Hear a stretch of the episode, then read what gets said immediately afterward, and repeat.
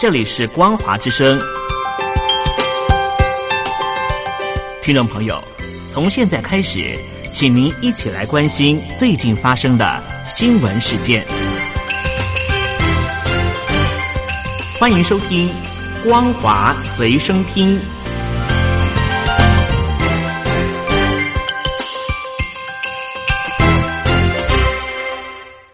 哈喽听众朋友您好，欢迎您收听这节《光华随声听》，我是东山林。美国国务院的次国务卿克拉克目前正在台湾进行访问，这也是中华民国和美国断交以来，美国官员访问台湾最高层级的官员。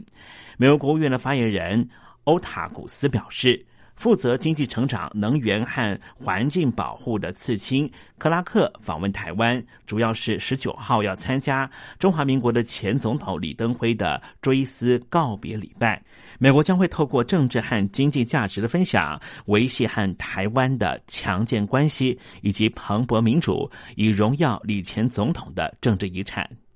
这次克拉克的出访，相较于上一次美国的卫生部部长阿扎尔访问台湾，显得低调许多。相关官员透露，这一次克拉克来到台湾，政治性和中国大陆的反应程度，都比上一次的。阿扎尔访问台湾高出许多，再加上最近北京当局在台海的动作频频，甚至在捷克团来台湾的时候，还有中国大陆的军机逼近了专机的疑云。为了避免节外生枝，因此这一次中华民国在台北当局已经在华府当局方面。对于这一次行程的安排，都显得十分的谨慎。而另一方面，在经济和意识形态、国防等各方面，美中的角力不停歇。美国国防部部长艾斯培就表示，北京当局意图要打造世界级的军队，主导亚洲，但是美国正在建立未来的舰队。中国大陆的解放军的海军部分是没有办法和美国抗衡的。美国国防部部长艾斯培在美国独立研究机构兰德公司发表谈话。他说：“国防部把中国和俄罗斯作为首要的战略竞争对手，这些强权正在利用政治、经济和军事力量，以牺牲他人为代价，企图将力量平衡导向有利自己的一方。例如，中国大陆的一带一路，就是让实力较弱的国家背负沉重的债务，牺牲主权。”艾斯培表示，中共计划在二零三五年之前完成军队现代化，二零四九年能够建立出主导亚洲发展的世界级的军队。但是他很有自信的说，中国的海军力量根本没办法和美国抗衡，即便美国停止建造更多的军舰，中国大陆还需要花费好多年的时间才会追上美国，而美国也不会停止。正在进行无人水面的舰艇和无人的海底载具方面的研究，这将会是未来舰队的下一步全新发展。而对于美国国务院的次国务卿克拉克在台湾进行访问，同时也和中华民国总统蔡英文见面，要出席礼拜六前。中华民国总统李登辉的告别礼拜，对此，北京的外交部的发言人姜文斌指出，北京当局将会依据情势发展做出必要的反应。而对于来自于中共军队对于台湾的威胁是越来越强，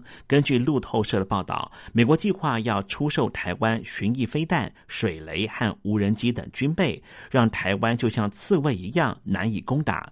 根据路透社的报道表示，美国方面计划出售给台湾的武器包括了 M 一四二的海马斯多管火箭，以及陆射型的鱼叉飞弹和大型的先进无人机以及水雷。虽然说台湾的军方没有针对于媒体的报道做出任何的证实，但是因为台湾方面采取的是防卫固守、重层贺阻的军事战略，因此四项武器分别扮演重要的角色。像是海马斯多管火箭射程可以达到三百公里，陆射型的鱼叉飞弹超过了两百公里，射程可以横跨台湾海峡。尤其陆射型的鱼叉飞弹。具有精准打击海上和陆上目标的能力，可以狙击在中国沿海的共军设施。另外，M 一零九 A 六的自走炮变换速度非常快，威力强大，加上部署在海中的智慧水雷，可以对于来到台湾攻击的共军部队以及两栖部队送上百分之两百的生命威胁。而根据